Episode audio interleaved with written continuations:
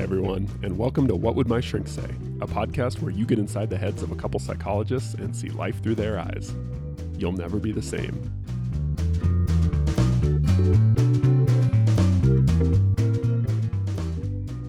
So Nick, I I don't know where I heard this saying, but it was, it was years ago, and I like it.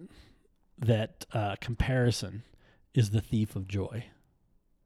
Um, and it seems like the the idea of comparing yourself to other people comes up a lot in my therapy with with clients. What do you think? As as, as uh, people comparing themselves to other people, how does that usually go over, or does it does it come up at all for you in therapy?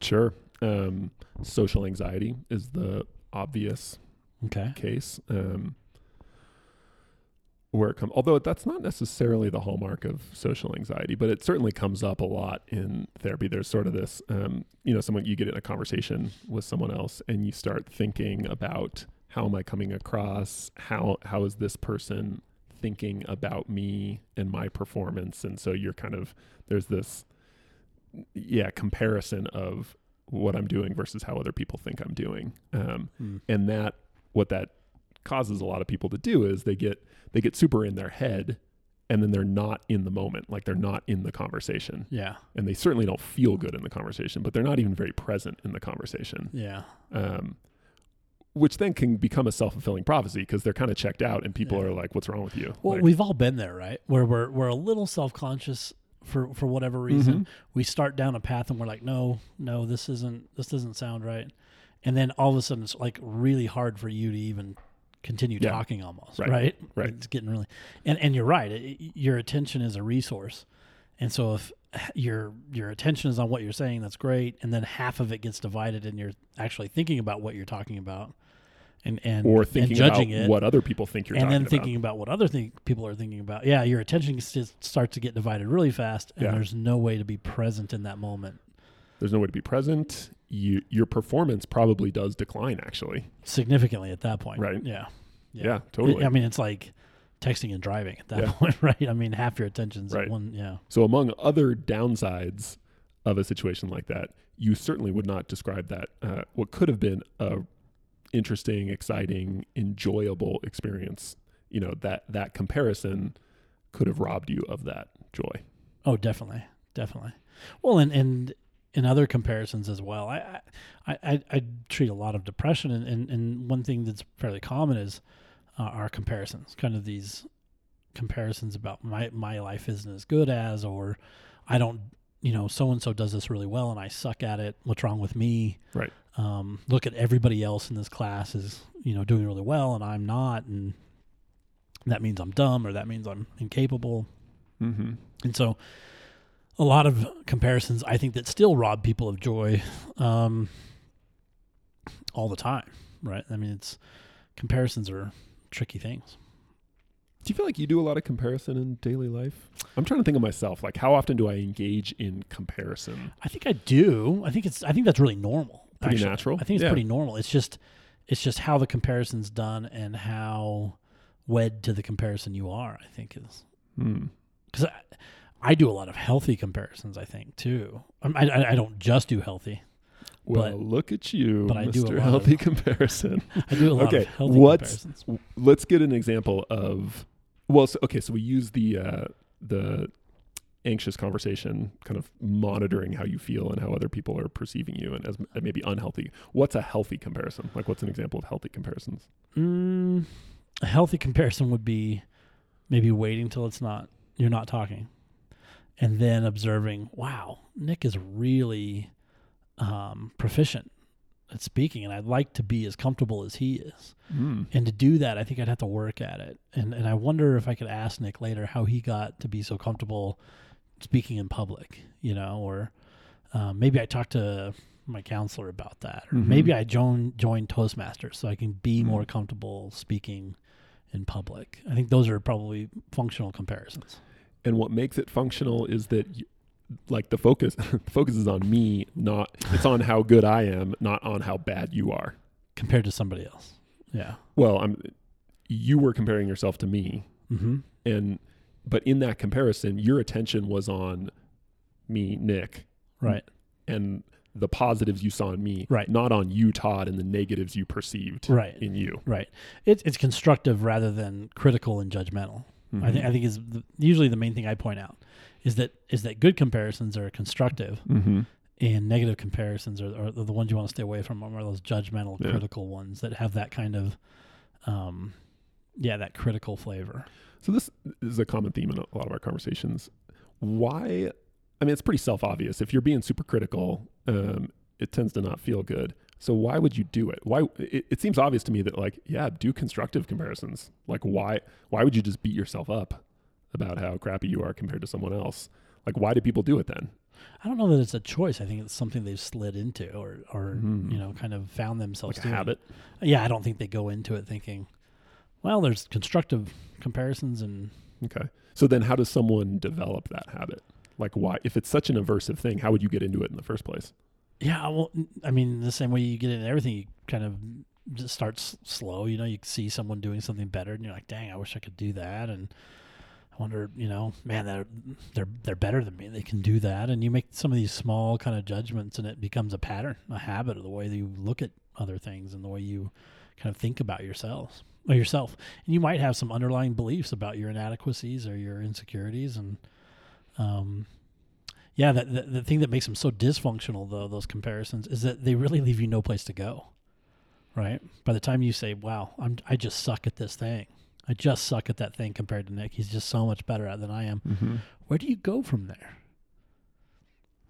So I, I think what goes on in a lot of people's heads is, it, while, yeah, maybe it's a habit and maybe it's not serving them very well now. This like intense judgmental comparison and, Mhm. and focus on how bad they are compared to someone else. Um, I I know from a, a, a lot of my more mm, uh, high achieving, tightly wound, anxious clients. a lot of them believe that uh, judgmentalness is motivating. Mm. I've met one person my entire life that seemed to be motivated by critical judgment. Really, you've never encountered anyone else who, who No. thought that? Never. Well, oh, I think they think that. Oh yeah, well that's Yeah, what yeah, I'm saying. yeah. That's what I'm saying. I've actually only met one person who was actually motivated by critical judgment. Oh, I don't know. I'm I've been motivated all the time by critical judgment.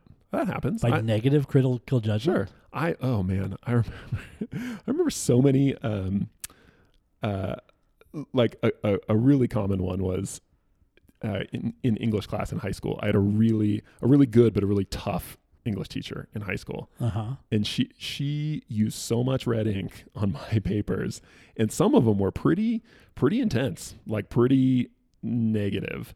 And I actively I remember thinking like okay, when I was writing something new, like I don't I don't want more red ink. Like I don't I don't want that. I know if I would write something and I go, Right. I know what's coming with that one, so I'm gonna erase it and do something different. So I think I think stuff like that's pretty common. Mm, You don't think so? You've never experienced that? No. What? I don't think I don't you, believe you. I don't think you did either. I think what? y- you were motivated not to experience the red ink. You weren't motivated to do a really good job and to improve your writing, and you didn't get a, a love for writing that way. You were motivated not to get punished. Oh, well, that's what. I, well, but that led me to becoming a better writer, which led to becoming enjoying writing more. In a roundabout way, yeah. Well, that's. I mean, that's it's not that Yeah. roundabout. That's one step in between. You don't, you don't, but don't you think you would have probably gotten there faster if she had just sat you down and Oh, said, "Hey, I d- here's how we'll do this." sure, Like, I think in general, positive reinforcement tends to work better Right. than punishment. But I think punishment certainly has its place. I think it works sometimes. Yeah, but it can it, it can work in those more malevolent kind of ways too, which is not a healthy thing. For so I'm I'm like you though. I, I would do that, and I would hate that teacher, and I would be like, oh, I, I don't want to experience the red ink. I'll do better, but I'm I'm I'm going to be a little resentful and frustrated with the process. And that probably at the end of the semester, I'm going to be so done with that class and that teacher that I'm. Do you see my point? I'm. I'm. I can totally see how that could happen for you, but but I think I think it happens the other way more often than you think. Really? Yeah. Well, oh, so the, but the red ink wasn't negative. It wasn't Oh, no, like it she was was pretty saying you're an idiot. For No, it was this." pretty negative. I remember her saying, I remember I remember this so distinctly. I misspelt um, received the word received, Uh huh. and she and I had appl- I was um, I had asked her just before that I'd asked her for a letter of recommendation to um, Notre Dame. I really wanted to go to Notre Dame, and she and she what she wrote on the paper was, "There's no way you're going to get into Notre Dame if you can't spell received." now that's above and beyond just like pointing out that I'd misspelled a word, right? Yeah. But I I've fine. never misspelled received since then. Uh huh. Well, I bet you wouldn't. And it probably gives you a little anxiety when you're about to spell And- that word. I I love that teacher. I'm still in touch with her. That's funny. Uh, and So- did you go to Notre Dame? No, I didn't get Oh. in. You couldn't spell the. I probably misspelled something else. I almost dropped the f bomb. So I I agree with you that punishment is not the optimal strategy most of the time. mm-hmm. But I think people get into a judgy mindset because I think it does work sometimes, which I think leads people to think it will work for them in the future. I'm, I'm trying to make the empath- empathetic case for why people do something Yeah. that seems really not in their best interest. Yeah, I mean, I, I, I don't doubt that, that there is a a, um, a misconception that is going to motivate them somehow. Um, I really, man, I really don't think that works very well. I, I mean, and, and it may be semantical in what we're calling critical and judgmental.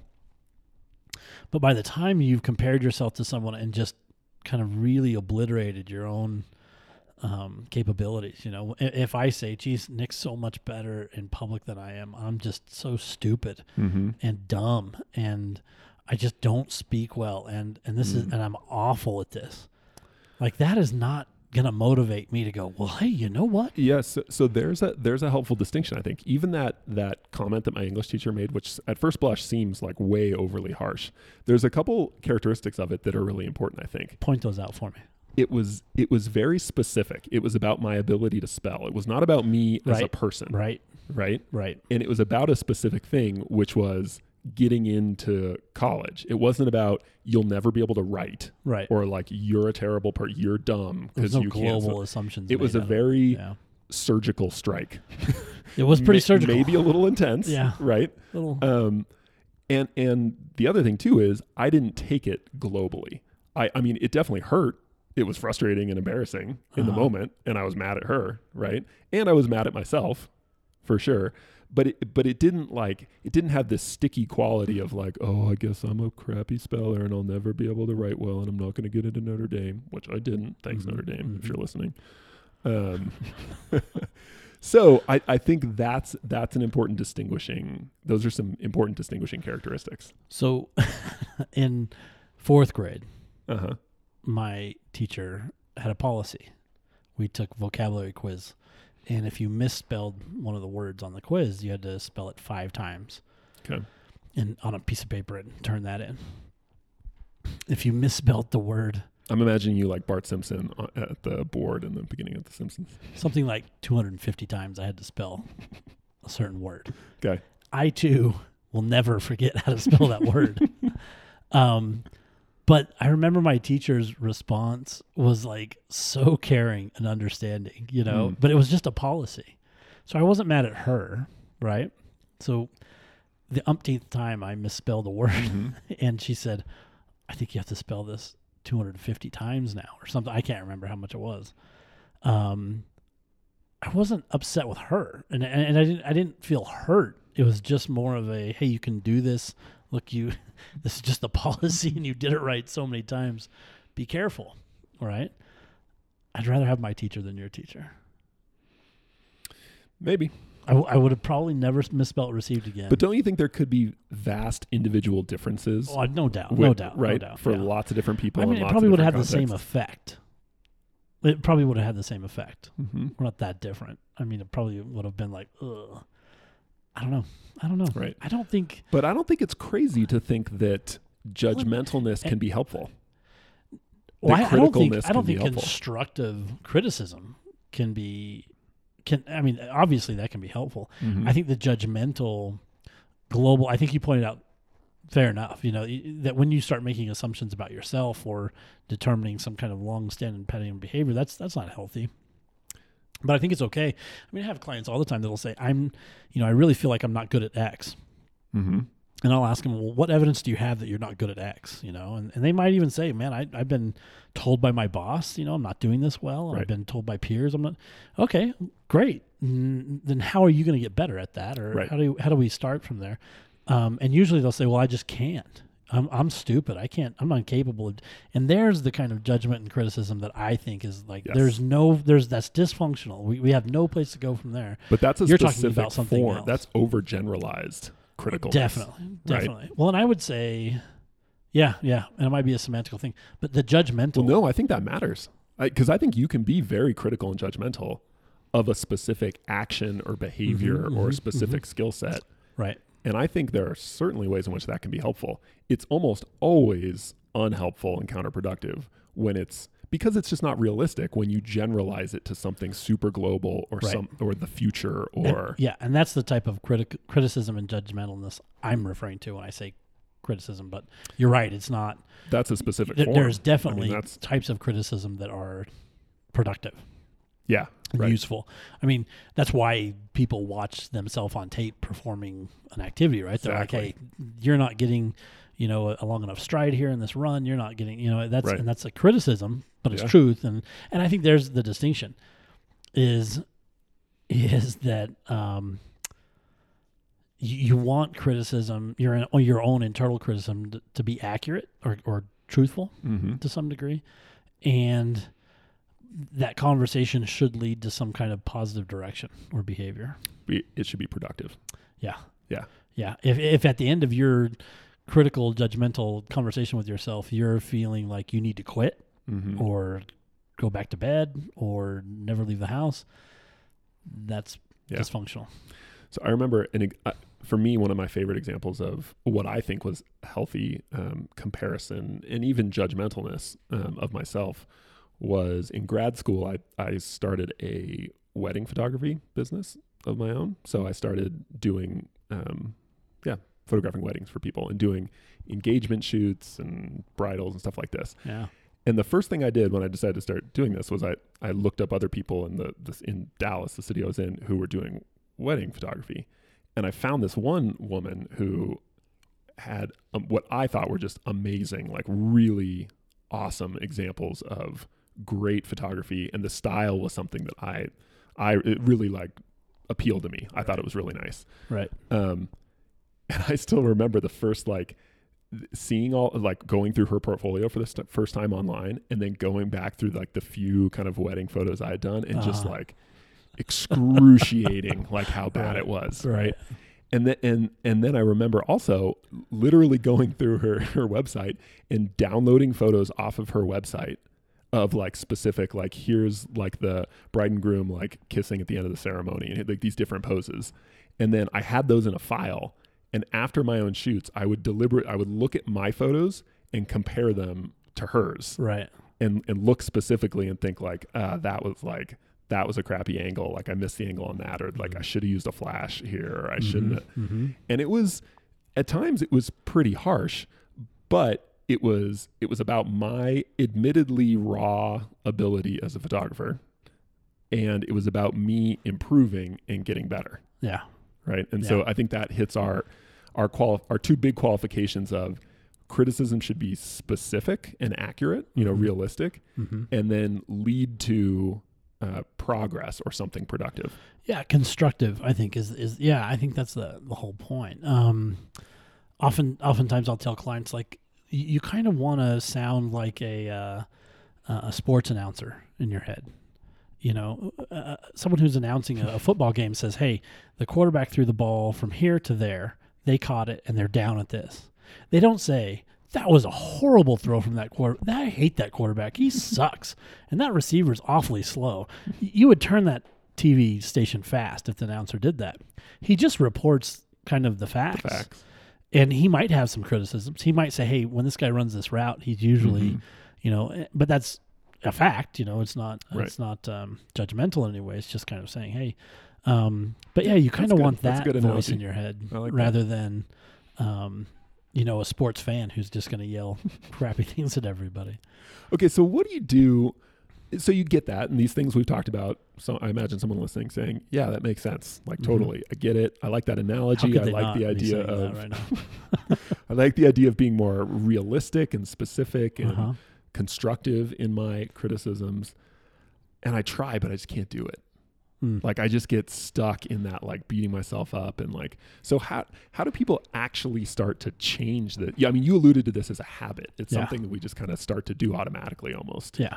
Yeah. Um how do you start changing that? Boy, it's so tough. First, you've got to catch yourself doing it. I Okay, think. You, yeah, so you've really got to be able to say, "Whoa, I'm doing that thing again," which means you just got to really kind of be attuned to it, you know, and and and be a little bit more mindful of your headspace. And that's I, that's a hard step. That's tricky. It I takes mean- a little time. Well, it's hard to do for one thing, but then it's doubly hard because once you start doing it, it has this painful effect of you become even more aware of the negatives of this Mhm, habit. mhm, You mhm. become painfully aware Yeah. of how bad it is. Well, right? once and once you're aware, though, uh, most of my clients will come back saying, "I had no idea how often, you know, I thought these these things." which is kind of a know, terrifying realization. yeah, yeah. But usually it serves to kind of wake them up to like, whoa, I've really got to. Um, and then once they're at that stage, I always say it works backwards. You'll have some of those instances where you'll just beat yourself up, and then an hour later go, oh, I did that again. And then right then and there, I tell my clients, we're right there. Kind of go back and change those thoughts into more constructive um, criticisms, right? More productive. Even even though it's the time's passed, go ahead Mhm. and do that now. Um, and then pretty soon, if you're if you're attuned to it, you'll start catching it earlier and earlier and earlier. Wait, wait, wait, devil's advocate. Why, if it's already passed, what good is it going to do me to just change it in my head 10 minutes after the conversation ended?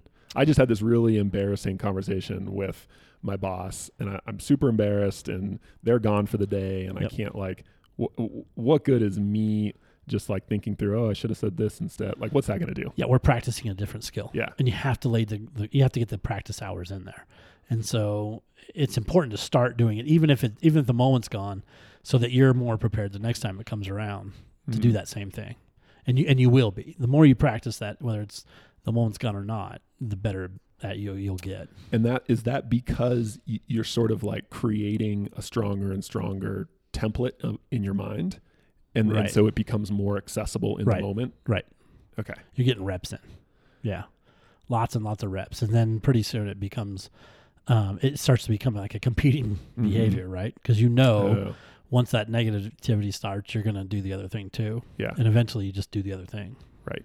Take So- some time. So almost like any other skill, where you have to go through this artificial stage of like pra- like I remember basketball practice and any sport really, you do drills, Yeah. totally artificial. Yep. It's no fun. Seems weird. It's not part of the Yep. game. It's like weird and isolated and um but doing that somehow like just standing there dribbling with your left hand leads to you being a much more effective fluid basketball player. Yeah. Cuz in that decisive moment when you realize the opponent's like back on the wrong foot, y- you have that muscle memory to go left Right. because that's the more effective move than going right. Right. Yeah. Well, and, and even if you watch um, people learning how to lift weights, right? Okay. They're, I, I was at the gym the other night. There's these like younger kids there working out, and one of them grabs a, a dumbbell and starts doing curls with it.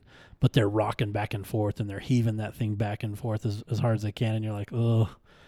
and finally, one of his friends gets him the preacher bar, you know, Oh yeah. and is like, use this and do not, you know, it's and and and put way less weight on it. And his friend was like, I can do more than this. And he's like, Yeah, but you need to get the form down right. Right. And they also use the machine that like makes you get the form down Uh-huh. right um, with less weight. But the whole idea is you got to get the form right, Mhm. and once you do that, you can go back to, you know, normal there. But but yeah, you have to you have to practice and get the reps in doing the the right motion, and So- that's what the thought process is, is is like. You know, hey, do it again. Now that the tension's gone, now that it's easier for you to do it, go ahead and have that thought process again in a different way, and get that rep in. So the key is that the the kind of active ingredient in negative comparisons is your own negative, overly negative self-talk. Overly negative and and destructive self talk. Right. And so the idea is to to start making more healthy comparisons, you need to start having more healthy self-talk. And the way to do that is to in an admittedly artificial setting at first practice the kind of self-talk you would like, which we we singled out as two important factors being it's specific and realistic Mm-hmm. and it's also constructive. Right. It leads to something productive and, and beneficial. leads to a behavior, I would say, instead of withdraw, instead of avoid. Because a lot of times the overly judgmental um, just makes you want to crawl into a hole. You know, you, you, want to Mhm. kind of just quit, hide almost. Yeah, yeah. So Um, you, you kind of clam up in a conversation instead Or, of or you just don't engage in the conversation, or you're just like, Right. ah, I, always sound stupid, so I'm just not going to say anything, which is an avoidant maneuver rather than, hey, I'm gonna I'm gonna engage and practice the skill, and I'm gonna try this. And that. I mean, that's a an approach kind of um, behavior that I, I'm much more fond of my patients engaging in than withdrawal and avoidance. Hmm. Cool. Comparison can be the thief of joy.